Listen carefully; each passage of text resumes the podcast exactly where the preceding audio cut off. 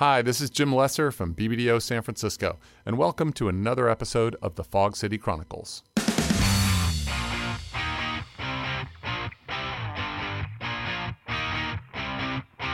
Today's interview is part of a series called The Women Who Run BBDO.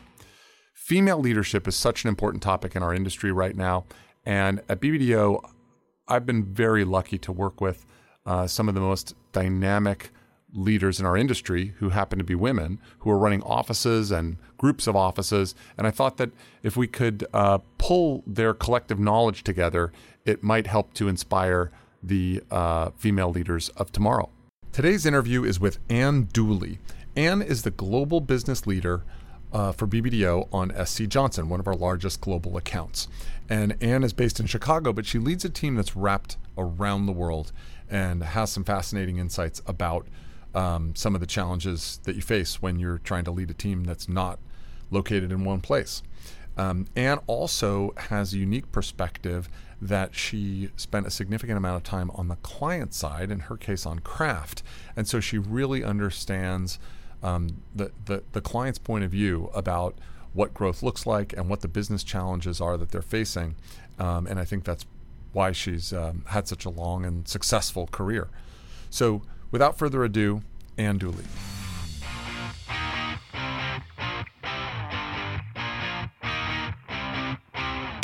I'm so excited to be here talking to you today, Anne. I can't tell you how long I've been um, anticipating having a conversation about about mentoring and advertising and leadership with you. Um, and so I just want to start by asking you kind of generally how'd you get into advertising? Um, you know, are there things when you look back on your school years or your childhood where there were hints that you were kind of interested in this industry? Or was it a discovery process you know as you got out of out of school and just began looking for for the career? How did it how did it begin for you? Well i think i'm a a not um, unusual case in that i went off to a liberal arts education in a small school and um, i learned how to learn i studied art history i studied economics i studied political science and uh, about my senior year, I realized I wasn't going to be going to law school, um, which had always been my plan. My father had recently remarried, and instead of having three children, he had six. So he had told me that if I wanted to go to law school, I needed to save some money first. So I interviewed with every company that came on campus. I mean, P&G Sales, insurance companies, banks, Andersen Consulting, and um, I got really good at it. And I think I, after 20 interviews, got 17 offers. And what became wow. clear to me was I wasn't excited about any of them, but I became very good at researching what certain entry level jobs were looking for. And it was clear to me that a lot of what they were looking for I could do but didn't love. Hmm. So I happened to meet a man named Blair Vetter, who was the CEO of uh, Needham Harper and Steers, um, sailing that summer. And at the end of the day, he came up to me as I was getting off his boat and said, You are a natural for this business. And through the process of meeting him, I met another person um, from Leo Burnett. Um, and I interviewed with both companies. And the minute I did the interviewing, I felt like this is a place that values what I love learning how to learn, solving a hmm. problem, communicating, organizing people. Um, and I never knew that those were skills people were looking for, right? so um, I decided to take the job. I had an offer for roughly a third more at Andersen Consulting. And, um, you know, I, I did it despite my father's profound reservations one of the reasons my father had reservations is my uncle was an advertising executive uh, in New York, and my father thought his career was so ridiculous hmm. um, that he his his concern was I was going to do something with my life that had no redeeming social value. Mm. But I was convinced that it felt like something I'd be good at, and frankly, I was excited about, and mm-hmm. uh, so that's how. Um, Wow, what a great introduction. There's there's so many things in there that I that um, It's a um, little lengthy, I know. No, that's because One of the things that I, um, one of the, the reasons that I love the the format of a podcast, Yeah. and that I've become obsessed with podcasts in general, is that in conversation you don't always know where things are going to go, and so you can kind of dig into things Yep. more deeply. And obviously, with the longer format, you have time to do that. And um, you know, as this project started to pick up a little bit of momentum, what I realized is we just live at this incredible time right now where people can get the information they want when they want it, and you know, experiences from people like you have the power to connect with so many more people than before. In the past, you would have had to connect one on one with someone to mentor them, and now you can mentor many, many people through one conversation. That's so, so just in your first um, in your first answer there, there's so many things I want to ask you about, um, and the first one is the idea of of how many interviews you did and how many offers you got. Not the not the, the percentage of wins Right. versus losses or something, but more the idea of getting reps Yeah. and the importance in any business of having the repetition to get better at something. It it was incredible, and I I still tell every person who calls me about a job interview interview for five before you go in for the one you really want. Hmm. But also learn how to break down what they're really looking for. Do your homework on the company, their investment strategy, you know, what their different career paths are. And I, that's what we do in our business, right? When we're going in to do a new business pitch, we try to do our homework beyond what they tell us in the briefing. We try to kind of get the whole Right. picture, and um, and then you try to have some informal interactions along the way, so that you're really ready when you're it's showtime. But Right. some prepping. So you're right; it's all about the prep. I literally, because I was so painfully shy, Jim, in those days. I mean, painfully shy. Um, I would literally stand in front of a mirror and practice what I was going to say before I went into the interviews. By the 10th or 11th, it had gotten pretty easy. Wow. You know, I knew how to I knew how to figure out what they'd want in the Right. first 5 minutes. How did you do that? How did you figure it out? Very self-motivated. I went to the career center. Um, they were delighted that somebody came. You know, in those days, a lot of people weren't very career focused. Um, so to have somebody come in and ask how to get ready for an interview and resource what resources are available and to see how task oriented I was. And um, you know, I I just said to myself, I have to do this. I have no choice. I'm graduating. I'm going to get a card for graduation, um, and I need to be employed. And I want to be employed in something that I'm excited about, or as excited about as I am about law school later on. So it, it I just approached it as a job. And just dig in and do the homework. Did I, did a lot of homework. People thought I was nuts, but it was good. That's great. Okay, and then the so so just building on that for a second on the interview process.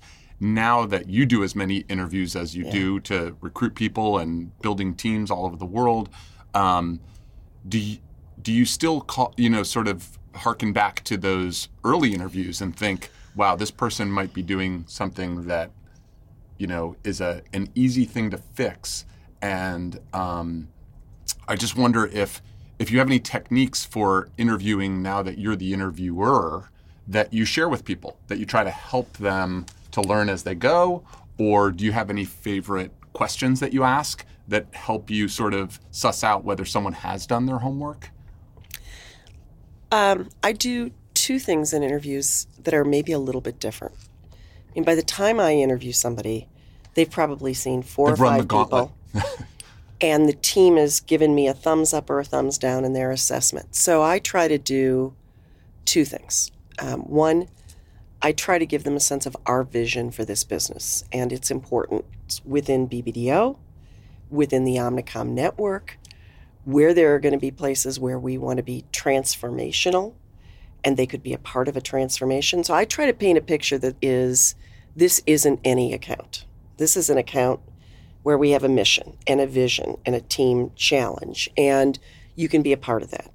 You can be a part of the BBDO Worldwide Network. Here's what that involves BBDO University. You could be a part of this. So I try to give them a sense of all that's possible. And then I really try to glean whether they have the character uh, to lead under the circumstances that we find ourselves. Because at that level, I'm really assessing not just fit for the job, but fit for our culture, fit for the global network, fit for the client's global network. Right. So I try to ask questions that'll help me determine resiliency, how people would go about learning about a different market, um, how people approach becoming educated on a topic, how people deal with clients that are extremely different kinds of people. Um, and, and, you know, those are the things I really probe now. Um, it's interesting. You're touching on something that when um, I spoke with Scylla, she kind of had a similar point of view on the interview process. That that by the time someone gets to you, you're kind of both buying and selling, if you will. That's exactly it. You're you're you're presenting the vision, as you said, and then you're also sussing out whether or not they're they're right for that vision. Listen, and I feel too, you know, how many times do you interview somebody and they're not right for that job? But two months later, you hear somebody else in another BBDO office or on another account or in another Omnicom agency is looking for somebody. What I try to make sure is when somebody leaves our office, they want to work for BBDO and Omnicom, even if they're not right for that job, because they won't have gotten to me if they're not pretty damn good. Um, and a lot of times we end up going back to those people at another point in time. So That's a great point because often you can meet someone and think this is a brilliant person. They're not this role. they're not cast for this client, right. but man, on a client like this, they'd be Right. awesome, right? And exactly. it could be two days later or two years later that a different opportunity presents itself. Same thing happens when I interview, you know, strategists and planners. You know, I'll look at somebody and go, God, that's a brilliant analytic mind, but they're not a natural born storyteller. I need a storyteller on this business right, Mm-hmm. Right. now, right? But later on, you come back and you go, oh, we need somebody who will be deeply in the analytics and is not going to be intimidated by Omni. You know, I need that. Mm. Right. So, right. so it's it becomes a question of kind of your read on their their EQ as much as their IQ, and that's and, really well said. Yeah. and what they what they can bring to the to the Exactly. team. Um, okay, just circling back for a second to that first um, uh, answer that that you were talking about as you came out of school, that you had a, another offer in consulting that was for more money, and it's something that I think in my career m- mentors have told me often is is follow your heart, follow the work, and I'm just curious what early on what made you say I'm not going to take significantly more money to go do something different. I was offered this job with Andersen Consulting maybe two years after it had been formed. There were no women in the interview process. The whole focus of the interview process was about breaking down problems and analytic problem solving. Um, a lot of discussion about how you know they they trained me on computer skills. Nowhere in the conversation was the EQ piece or the curiosity about what makes businesses run focused. In those days, they were so focused on the analytic side of the people because of where Andersen was coming from, right? A mm-hmm. financial background. And in those days, I was not as confident about my analytic skills. I kind of equated if you you know if you're not a genius at math, you don't have great analytic skills. I've learned that that's very different. So I really felt this is a job that I can do, but it's not going to play to my strengths, and it's certainly not going to excite me every day the way that this other job opportunity presented itself. BBDO um, is great, but in those days, Leo Burnett, which is where I started, had one of the world's most famous client service training programs. And that notion of being in a training program with people from other liberal arts and business schools really appealed to me. And you could choose do I start as a research analyst or a media buyer planner? Because their feeling was no kid right out of school should go up against an MBA from Harvard. You needed to be a subject matter expert before they let you loose on a, a senior client. So that appealed to me too, that I would I would learn some piece of the business really well from the ground up. I chose media, and Denise Paul, um, who'd also started at Leo Burnett, did the um, the research side of things. That's fantastic. And um, so, so digging in on that period for just a second, Yeah. I learned that you and Denise both were part of kind of a pioneering group of women at Right. Leo Burnett at the time. Yeah. So could you just talk about what that what that experience was like to be some of the the first women in their training program?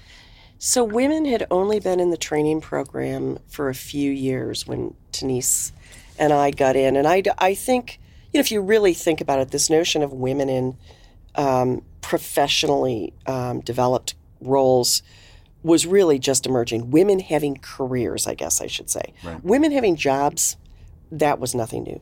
But women having careers um, was a newer idea in those days, lifetime careers. And I think there's a little bit of a mindset at Leo Burnett for many years that this was the most exclusive training program in the world. Now, remember, they were Midwestern and parochial, but they were convinced that that's what it was. And um, so, if you only had 40 jobs to give and you were getting 4,000 applications a year from schools like Harvard and Dartmouth, and Wow. you know, you wanted to make sure that somebody who took one of those spots was going to have a family to support, right? And there wasn't really an expectation in those days of women working all of their lives in a career. So I think even though they were interviewing women for a long time, they only started hiring, you know, 5%, 10%, 15% of them um, in the years that you know we we joined and subsequently after because they began to see how talented women hired in this program were and the Renetta McCanns and some of the people who've been kind of industry legends um, were in that time that Denise and I were there. Many of them, though, chose not to go into account management. Many of them chose to stay in the research department or to stay in the media and planning department because I think what intimidated many people was account management was always on and always on a plane. So that was the environment. And then when I became pregnant with my first child, um, I was only the third woman in account management to have a baby and come back. Wow. To have a baby and come back. Come back in account management. Yeah. Woman at Leo Burnett Yeah. at that time. That's Yeah. remarkable. One was Linda Wolf, who ended up being president of the company. She was two years ahead of me. And um, and then there was a creative person, Maria Paleo Lazar, um, who's gone on to have quite a nice little creative career. But um, no, I mean, it was unusual. Unusual enough that the CEO came to see me and tell me that we had a big meeting coming up with P- P&G and the board had talked about it. And, um, you know, his wife got a little irritable towards the end of the pregnancy. And a lot of the guys recalled, and did I really feel up to being in this meeting? wow. And um, did I think I was going to make the client uncomfortable because I was going to be so pregnant? Wow. And this is your your seven, eight months pregnant or something like that? I was probably three weeks before my due date. Okay. And 24 years old, never seen the CEO of the company before. Wow. And so how that that must have been um it must have made you feel pretty unwelcome.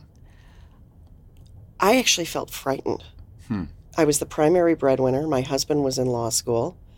I needed this job. I needed the promotion. I knew I was doing the work of an account supervisor, even though I was only an account executive.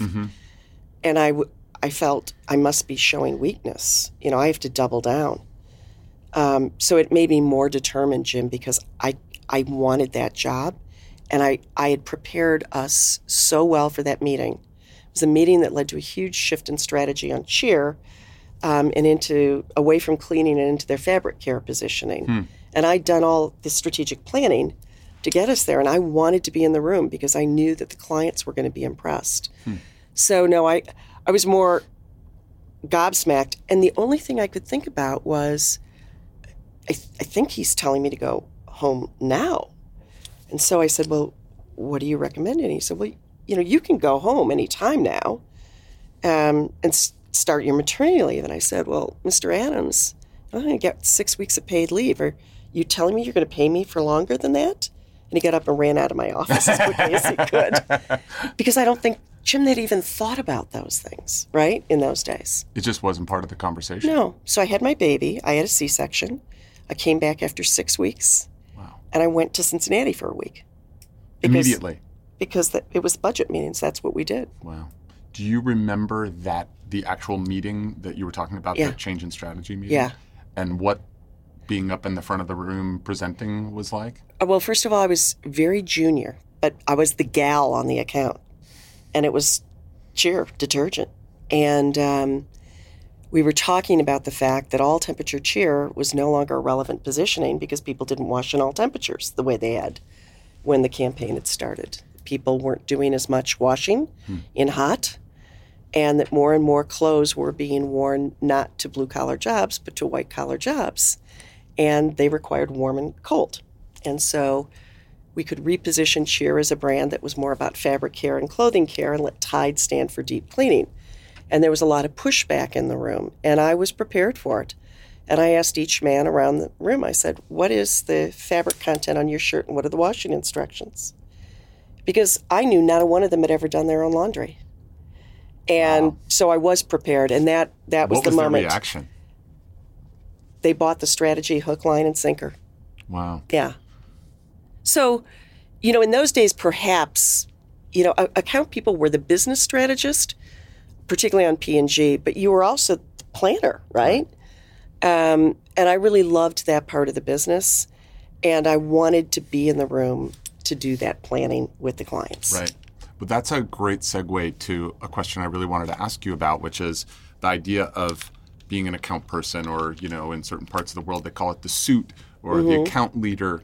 Um, how has that role? How have you seen that role change or evolve over your career with you know the introduction of things like the planning department the you know there there used to be a research department that was different from what today's planning department Yeah. was like how how what was your notion early on of what a great account person did versus today what does a great account person do Right. Um, I always felt being on P&G where we we didn't even have computers when I started. We were doing things on, you know, graph mm. paper and doing tertile and analyses and linear regressions. And we had to prepare for this annual planning process called the budget analysis. And you would go in and present to whoever was the CMO, you know, with your brand manager, all of the executives from your company and their company, and you might have 240 acetates that you would put up, distribution on this form in this region. Um, y- you know, way before we got to the media side um, or the creative side of things, we went through the business fundamentals. And it became very clear to me early on that in helping my clients prepare for those parts of the meeting and know those answers, I was more credible on the topics where I was leading the conversation. Um, and I, maybe that was the first piece of reinforcement I had that those analytic skills that Andersen had seen when they interviewed me were important. I tended to like the creative analysis side and the comms analysis side and the human insight side better, but I was good at the business side. Um, so I always played to knowing the business. I always prepared for meetings with people at P&G by first updating myself on how's their business doing, you know, what are they putting into their weekly share report, what are they doing. I then went to the client for four years, um, and I was director of strategy and business development for one of the divisions at Kraft. And I became um, very aware of how much data and analytic um, discussion went on in meetings all day, every day, and what a little part of their day our business was. And so I realized that to stay relevant, and I was spending two to three million dollars a year hiring consultants. And the uh, andersens of the world Andersens of the world. Um, and I would see how much money was being spent on the consultants versus J. Walter Thompson, Leo Burnett, Foote Cone and Belding, who were also calling on me. Um, and I realized it was because they had a picture of the whole value chain at the client and their business problems. Whereas we were just, we agency people were coming in. So it reinforced for me that really understanding the client's business problems, less from a knowing what the distribution on the push button form of spray cheese is, but more from a what's happening in the grocery segment and people are eating healthier and what does that mean for them and how does their innovation pipeline feed into that and why can't they innovate this because of the cost of innovation and change parts and I, I felt very early on that the more I understood the client's business problems, mm-hmm. the more successful I could be. When I came back to the agency side, um, that's really was my focus for the agency and new business was doing the briefing of here's a client in this sector, you know, Allied Domecq, later Jim Beam. You know, what do we know about that sector, the pressures that they're facing, and um, putting my ex-client hat on and speaking to clients in that way um, really helps. So I think, to me today, you're not the account leader; you're the business leader and you're responsible for the business of growing the client's business and the business of growing your business. And your job is to find a place where the two come together. Hmm. And if you can't find convergence between what the client thinks success is and what we think success is, um, then you have to say, is there somebody else in our portfolio that'll fit? Because maybe our business solutions um, and what's good for us are not going to solve the client's business problem. So, is there somebody else in our Omnicom toolkit or the BBDO network that can do that? Um, there's so many interesting things in that about um, the way that I think even going back to your the, the training program and your initial kind of deep dive into the the business side of things that now obviously influences the way that you've run training programs yourself and and and built global clients. Um, are there any things that you now ask of your young account people that are the look? If you're not doing A, B, and C, yeah. you're just missing. You're, you're missing. You know the the obvious stuff. What I say to my team is, you need to be somebody's first call in the morning or last call at night. Because in those calls, they will tell you about their good day or their bad day or their fears or their hopes. They'll tell you about their distribution challenges in Guatemala, and they'll tell you that they don't know how to address the dengue and Zika ep- epidemic with what's in their toolkit. Um, and by doing that every day, you're going to build up a level of understanding of how you can best help your client and where to focus from a business perspective. So I really feel that if, if I've got somebody who's dealing with a, an MBA from the University of Chicago or an MBA from Kellogg and many of our clients here in Chicago, and I'm dealing with a really bright young AB, you know, a liberal arts major, then they've learned how to learn. And what I've got to do is teach them how to f- get the clues to learn what they need to learn about to help that client. Mm. Um, I also ask them to really, really be mindful about what reports we do have access to, to talk about it, to think about it. But to me, it starts with who is that person?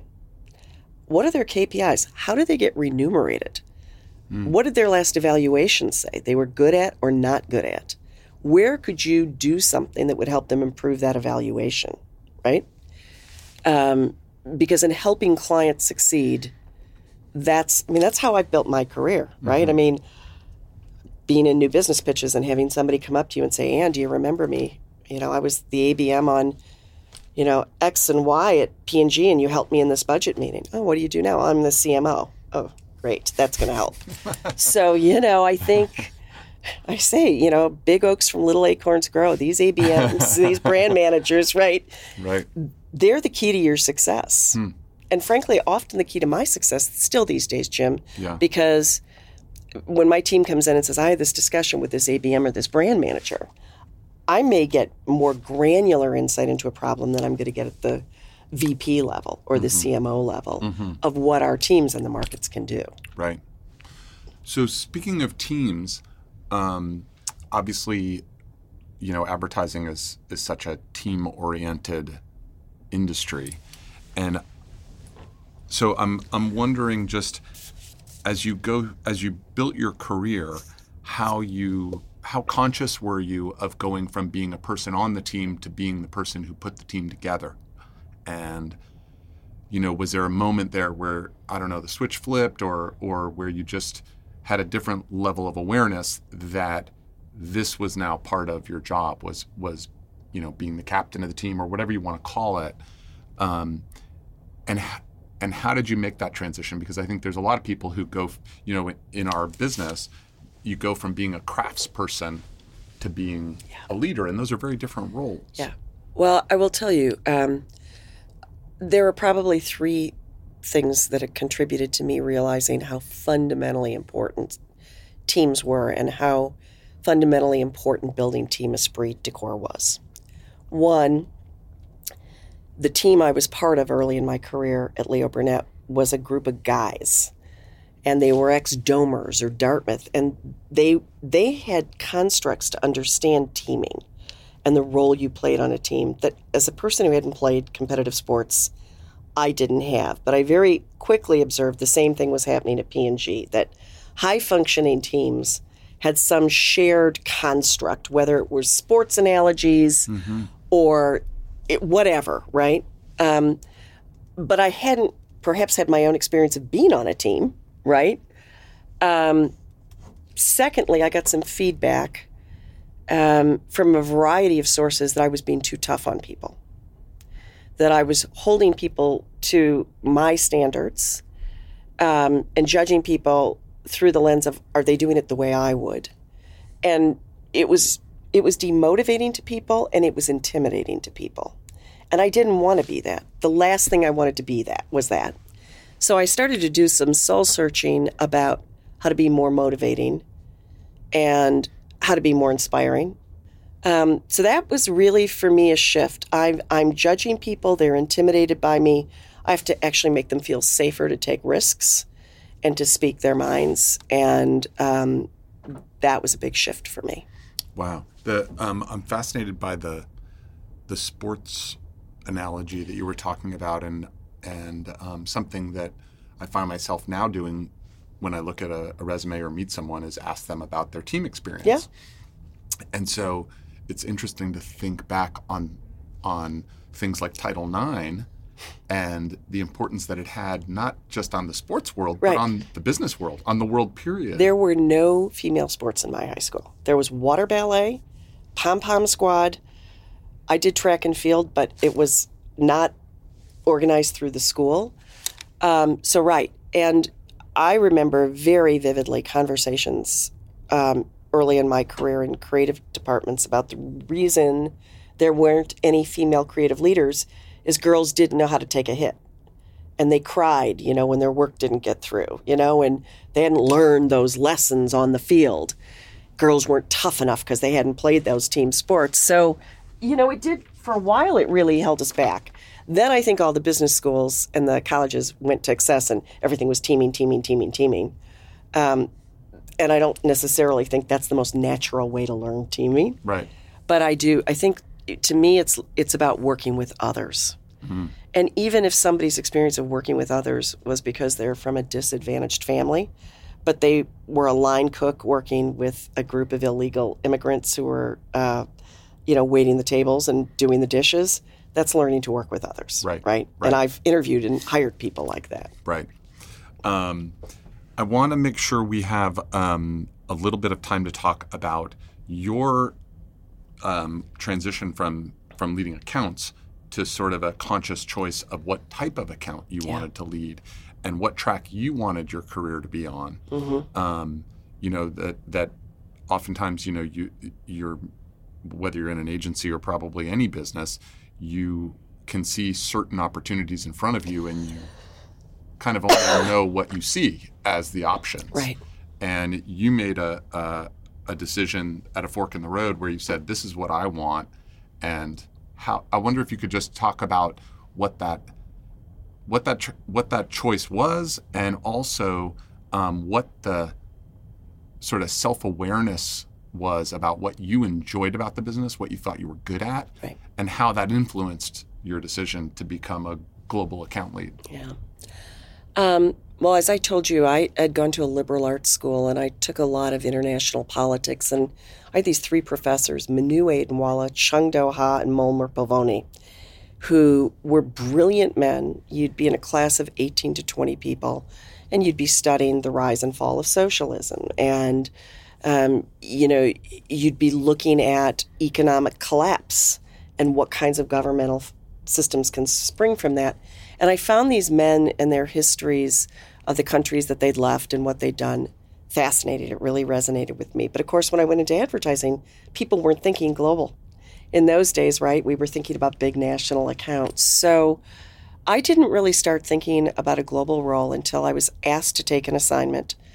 Um, as Leo Burnett started to expand globally and P&G started to expand, um, and they said, "Would you like to run, move to London and work on this business?" And then, unfortunately, I got pregnant. So, of course, you weren't going to send a pregnant gal uh, to London um, because she wasn't going to come back. So, um, when I came to BBDO, I'd done a lot of global work at Kraft. My job was to study shifting food trends globally and identify which global trends would come to the U.S. So, handheld foods, ultra fray, um, goat cheese, things like that. And I was back studying cultures again and the cultures of eating and economics, and that fascinated me. And um, when I came to BBDO, I I ran new business for a while, and a lot of it was domestic new business. But I, I realized I really loved the challenge of learning new categories. So I could work on, you know, drugs, and I could work on alcohol, and I could work on spirits. Um, and I thought to myself, I like to learn. I'm, I love to keep learning about new industries, new sectors. But in spirits, I started to learn about new markets. And then my role on Bayer put me in contact with people in Switzerland and Germany. And I realized what I really love is learning about how those economies, their regulations, you know, how people approach illness, concepts of health and wellness um, impact things. And through that experience, I got to know these amazing BBDO people. You know, the Josie Pauls, the Danny Searles, you know, some of our really legendary people. And when I worked with those people, I was growing professionally. I was learning new ways of leading or coaching or listening. So for me, it, it's just been kind of a journey where um, I was always good, I think, at diagnosing somebody's problem, regardless of what culture they were in. I was pretty good at getting into mm. a CEO's office in Germany versus Guatemala, doing the homework so that I showed up dressed appropriately and with the appropriate brand of deference for a woman dealing with a male client in those places.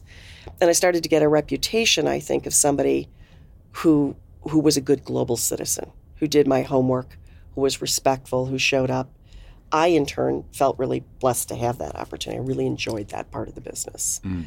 So when I thought about general manager of an office versus general manager of building a global business, it was that side that really appealed to me. And it was a place where I felt there was a real need for people to think of it as developing a practice or a skill set. And there were very few of us. I mean, this was myself and Sinjin and Tilo and Matt Mildenhall. I mean, there were a handful of us trying to informally, through Andrew's coaching, come together and give each other's advice on what we were learning. Mm-hmm. You mentioned the the three professors. Yeah. From back in your school days. Yeah. What countries were they from? Poland, Korea, and uh, India, mm. where I've spent a lot of my career dealing with clients in all three of them. That's amazing, and yeah. I, and I um, I took a picture when I was in your office earlier yeah. of the poster you have yeah. on your wall, yeah. and this is obviously something that's a, a you know a real passion of yours. Yeah. But there, there's this poster of world history, right? The is, rise and fall of civilizations, and all the cultures that were powerful and and you know declined. And I think for me, watching the McKinseys and the Bains eight years ago, nine years ago, come in and sell brick this and forget that, and you know, watching the rise of the former um, communist countries into democratic communism. And the eclipse of some of our you know western superpowers i mean to me this is all predictable. I mean this mm. has happened time and time before. And mm. knowing how to navigate uh, conversations with clients when they're in a market that's gaining influence and the global center's influence is you know waning that's fascinating. And uh, is something we've seen throughout history. Um, and it comes back to your point about being a business leader, yeah. understanding the impact of of global politics and yeah. economics and how those things affect the day to day of any given client in any given country.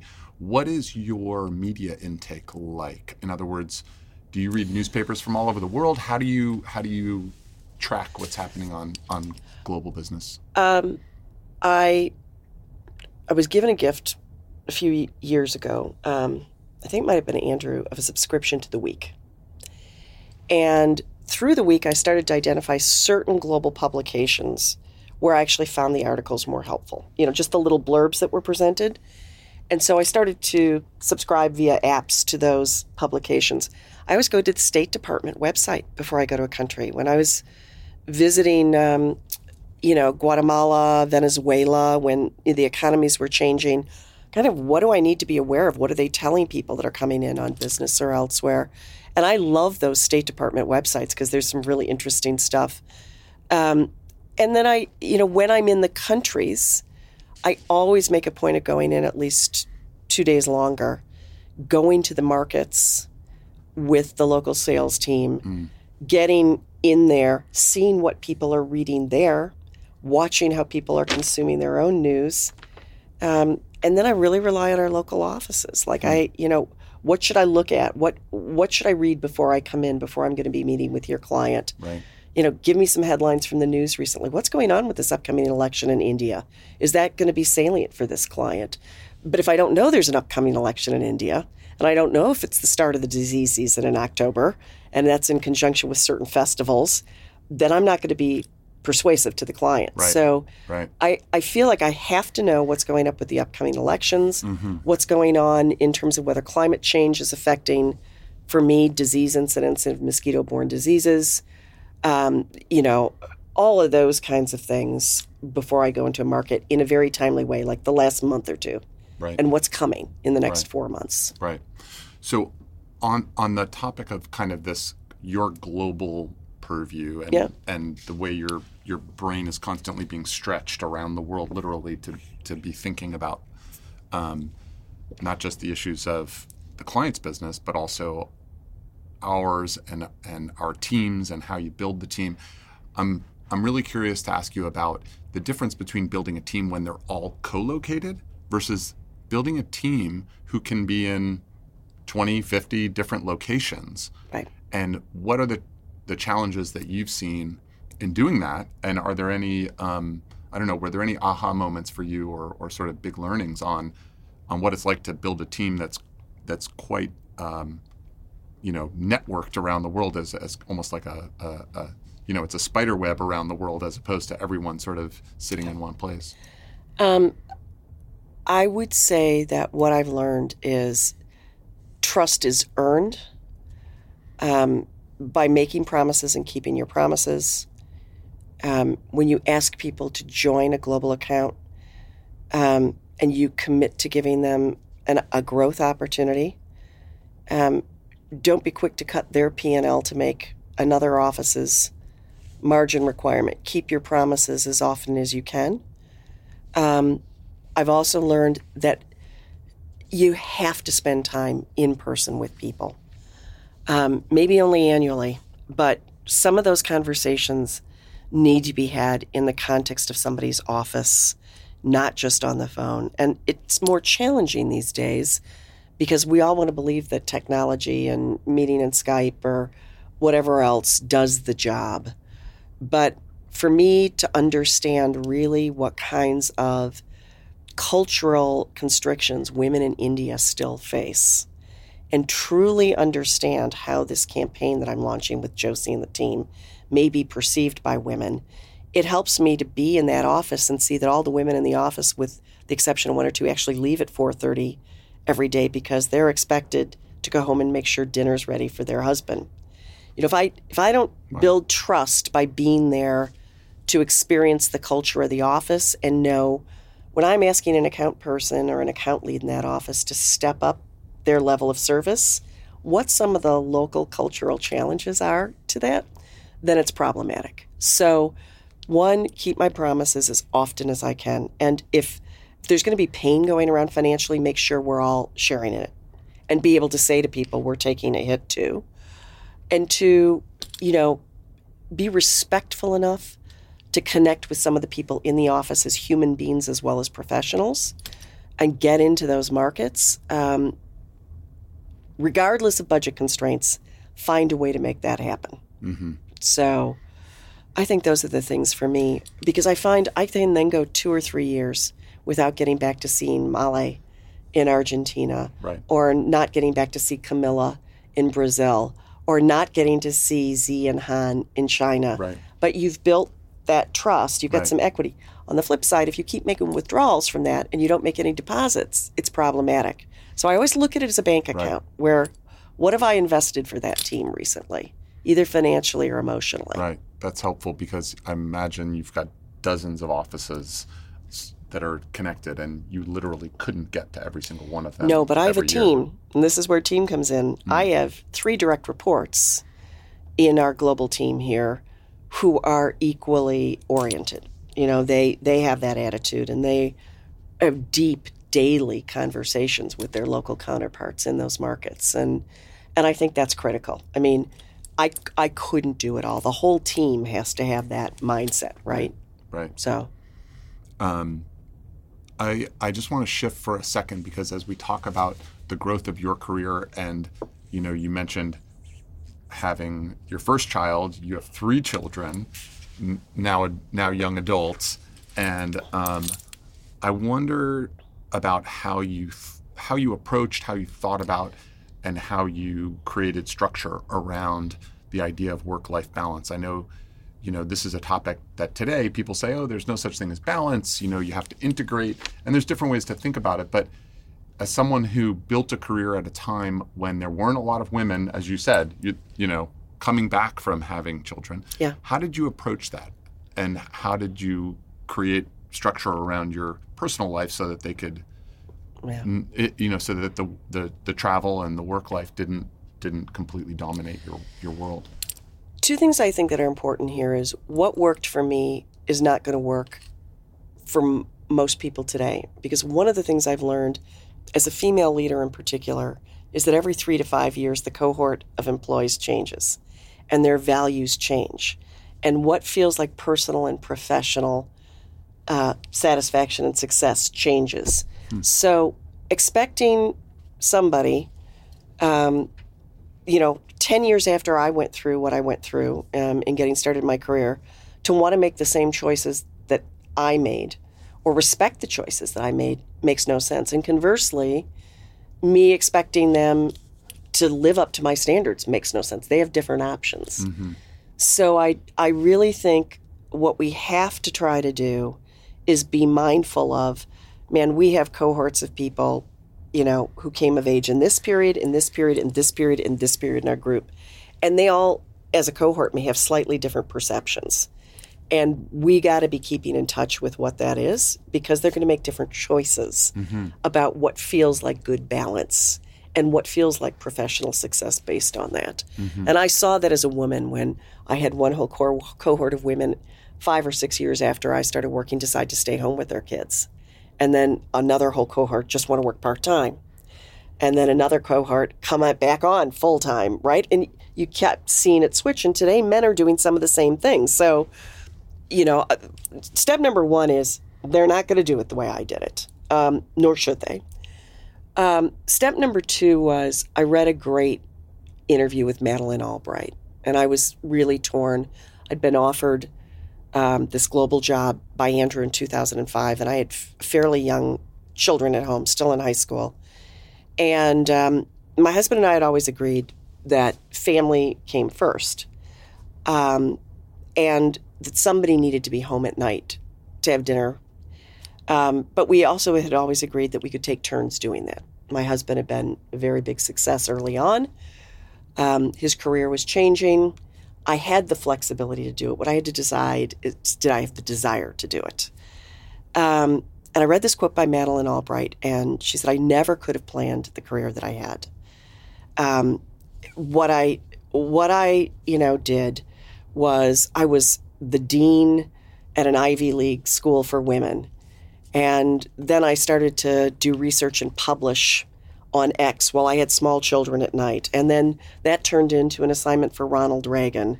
and coaching him as he ran for election. And then that turned into, and she said, if I'd, if I'd planned to get there, I never would have. But I was full on for every opportunity as it presented itself, and I looked for the way to do it at that time in a way that benefited both my personal and my professional interests and values.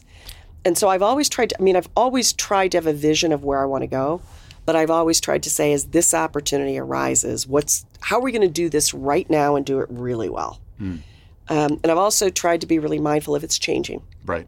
Okay, so that worked for two or three years. My role needs to evolve. I need to step up and do something different. Let's evaluate how we're going to do that. Right. And we do it together. You know, there's I'm a certain blessed. amount of vision that you Yep. can have about where this is going, and there's a certain amount of just the here and now. What is the opportunity Right. in front of me? Right. I think. Yeah. And I think, you know, really having that conversation about how am I going to do everything I want to do well right now and what am I willing to give up doing well Mm-hmm. is a really important one to have. Right. And so you and your husband kind of had a had a a plan, We did. and you were able to kind of um, build enough structure around it that you felt like, okay, if I'm going to be away doing something, then Right. this is how this is Right. how we're going to going to. And we had this that. great rule, um, which was that since I was going to be traveling, I would get to be the fun, indulgent parent, and he would be the disciplined one. And that's never going to happen with my husband. So our kids call us Judge Judy and Mr. Fun.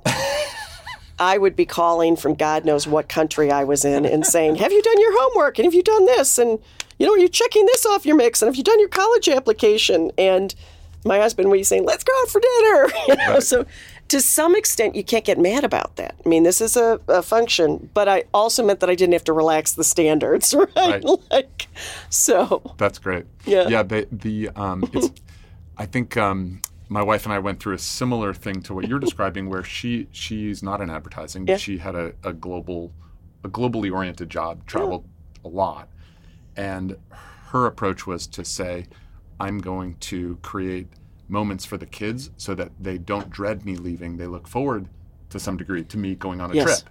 And so she would leave them little treasure hunts and I did you the same things, Jim. That's very funny because having met your wife, I can see it. Or I would, I always, I mean, to me, they weren't guilt gifts.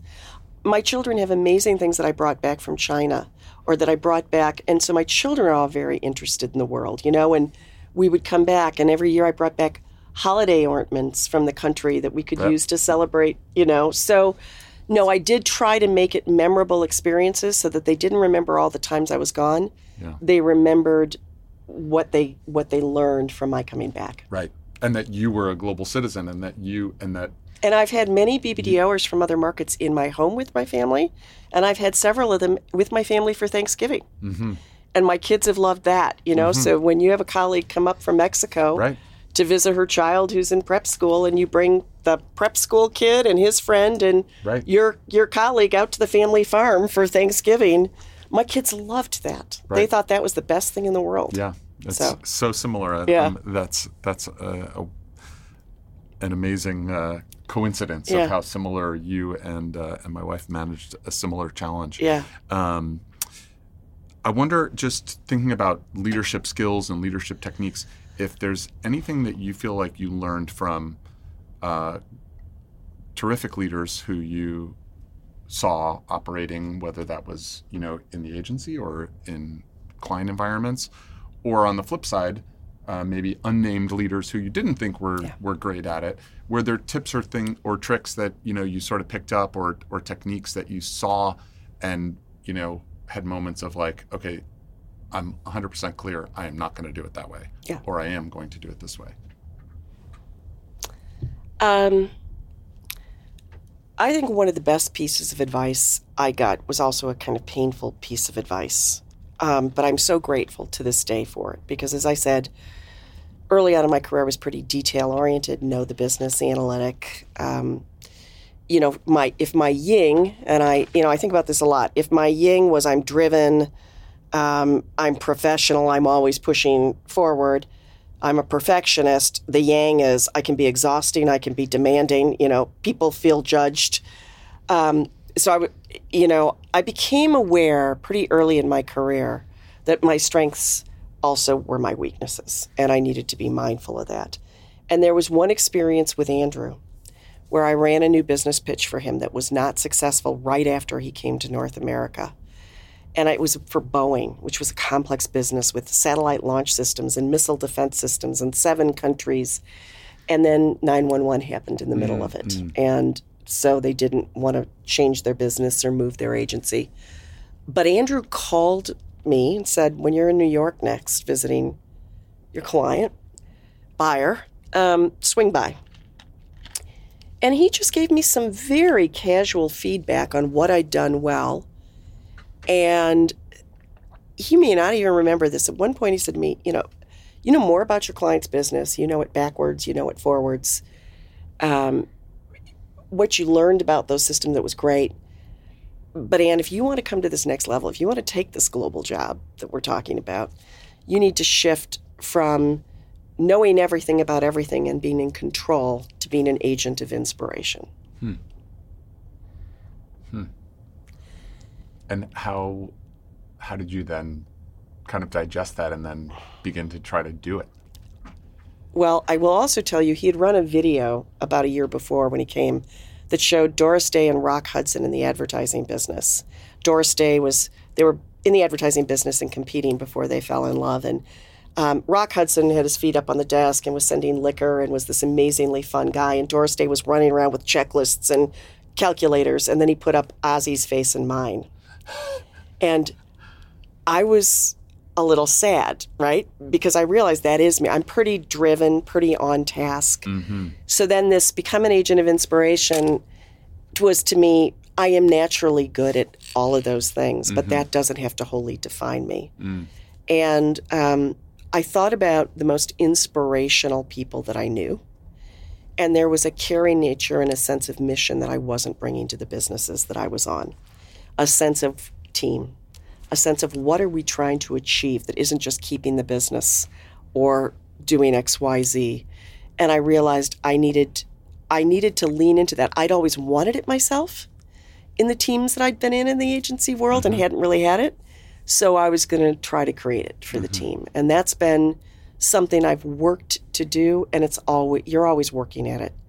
And my team around me works at it. I mean, we really kind of have a shared vision for developing our people around the globe, developing our people here, Right. um, and what we're trying to achieve on SCJ for the network, Right. and how we want to future proof our talent Right. given the changes in the industry. So that to me is what I learned is be more than the job description, lead in more, lead through a sense of shared vision or purpose, Right.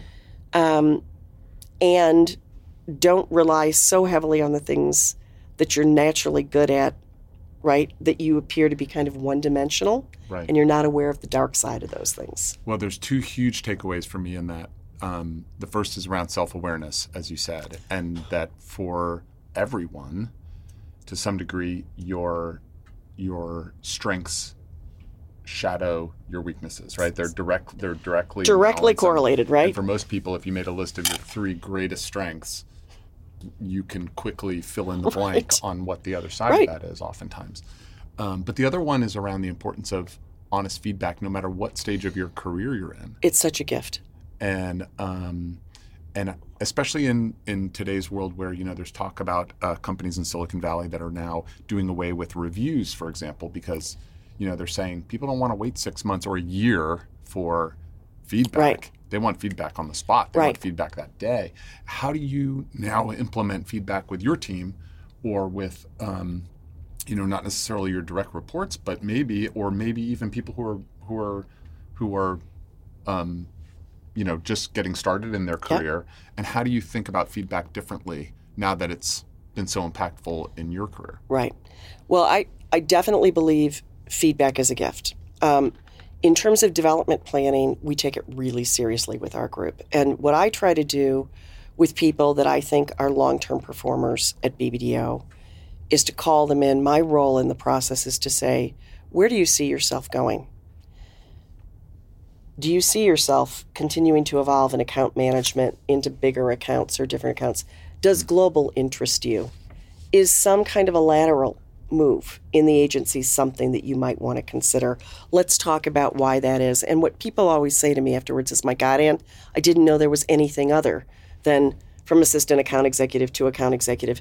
So, what I try to do is help people develop a path or a vision for themselves at least. Um, I and then when I give them feedback, I try because of my seniority, I try to focus in, on giving them positive feedback in the things that they're doing that are getting them in that direction.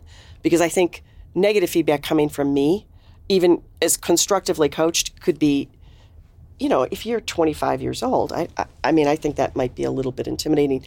But our team tries to make sure that we're mm-hmm. giving timely feedback.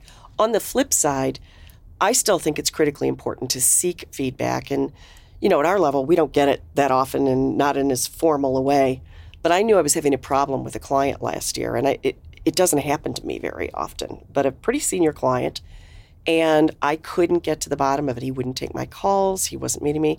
So I asked Andrew to call him. Now, you know, I thought about this. He's probably going to hear something I'm not going to like. But I thought, first of all, the client's going to think, holy crap. You know, the CEO of the agency called me because he was interested in getting my opinion, and, and I knew that would appeal to this guy. And two, I knew that Andrew would get to the bottom of it. And uh, guess what? It was on my old brief of you know, a little too domineering and a little too perfection oriented. So, same theme reared its ugly hand. I have to get a more fun brief. I think somebody needs to write a more fun brief. But, you know, I really appreciated it. And I didn't know how to get the feedback.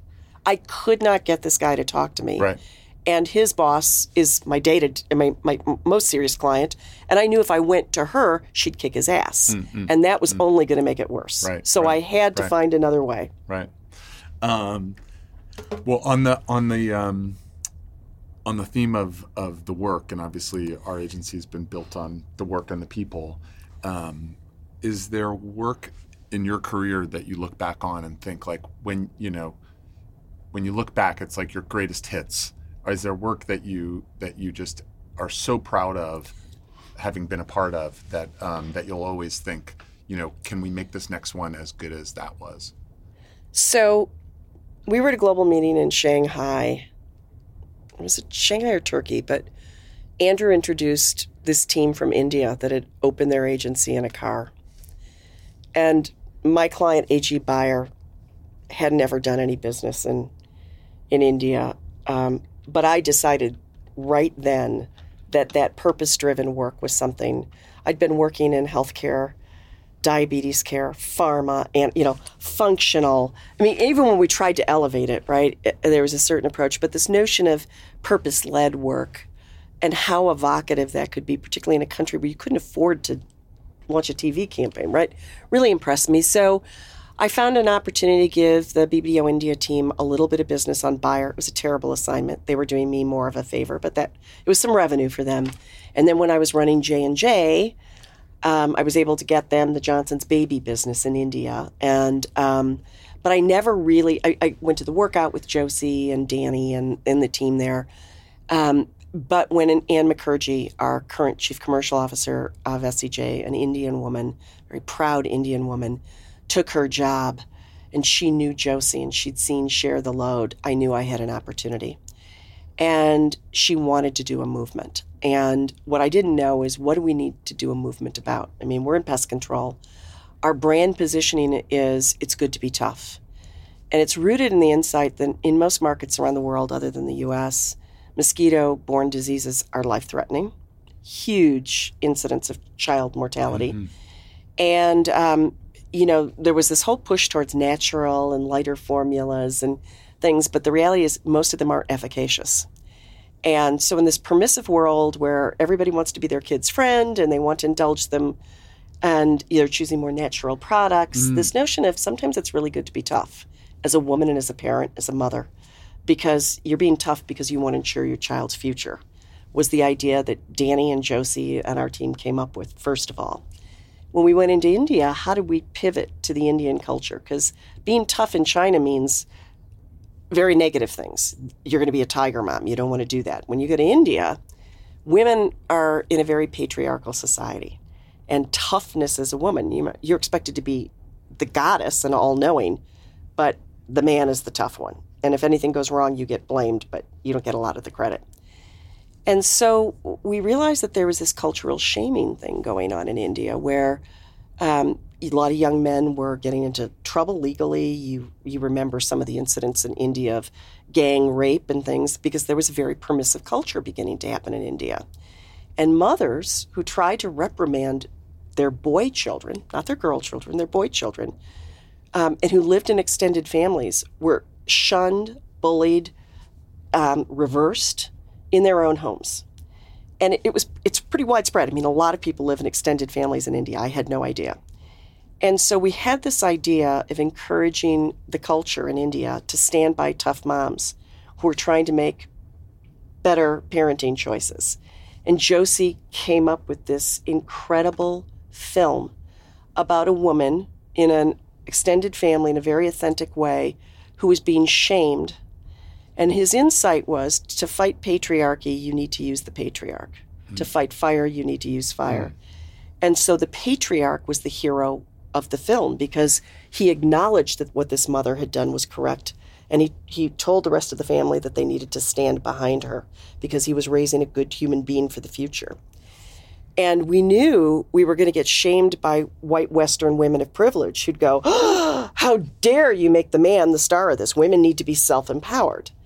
As me, as a you know a Western woman myself, I was really worried about this, but I, we knew it was right. We did a little research, and so we launched Standby Tough Moms. It was so compelling, men and women sharing it, because it made them remember just how important the role of a mother who loves you enough to do the tough things are. Mm. Our brand, All Out, which is already a beloved brand, our brand equity, our brand trust scores went up dramatically. And then Josy and I had the privilege of going to Cannes and presenting to the Glass Lion jury together, where most of the jurors were white Western women who had a mad on that the hero or the, you know, that we had used patriarchy to you know, or a patriarch to fight patriarchy. But we we came out with a bronze because the three Asian women and Middle Eastern women in the audience said, "They're right. This is my life." So I'm proud of that because, as a feminist and as somebody who's achieved a lot, I, it reminded me that in the rest of the world it won't happen on my terms or my way. And we created a campaign that addressed the client's business problem built the brand equity, but also really spoke to people and touched their hearts and started a movement of people in the family saying good job to mm-hmm. mothers, which wasn't happening. So that's the work. Right. And and seeing Josy on that on that uh, platform talking to the jurors about his work, you know, I thought to myself, this is this is an opportunity to work with really a wonderful master and a leader in our industry. So that was gratifying too. I love I love that story, Anne, and um, everything about it from the beginning of you know you making an investment in those relationships around the world and building over time to seeing an opportunity where you could not just help your client and drive their business, but also create something good in the world. Yeah, and that's. Um, and do it with someone who I personally uh, admire immensely with Josy. Yeah. Uh, just just a, a, wonderful a wonderful story. So um, it's a perfect conclusion to this conversation. Thank you so much for your time and your passion and um, and all your wisdom, and for sharing it with uh, with our team back in San Francisco and and anyone else who who listens in. So I have to say this, and I, I want you to open your heart to hear this. There are a lot of us very grateful you've done this project. Hmm. Oh, you're very kind. Yeah. I'm, so. I'm thrilled um, that it's that it's been picked up beyond. You know what I thought it would be was just something that our team in San Francisco could learn from, but it, it's it's now been downloaded, I think, in 37 countries, which shocks me. It's amazing. But thank you so much yeah. for your for your kind words. I really appreciate it.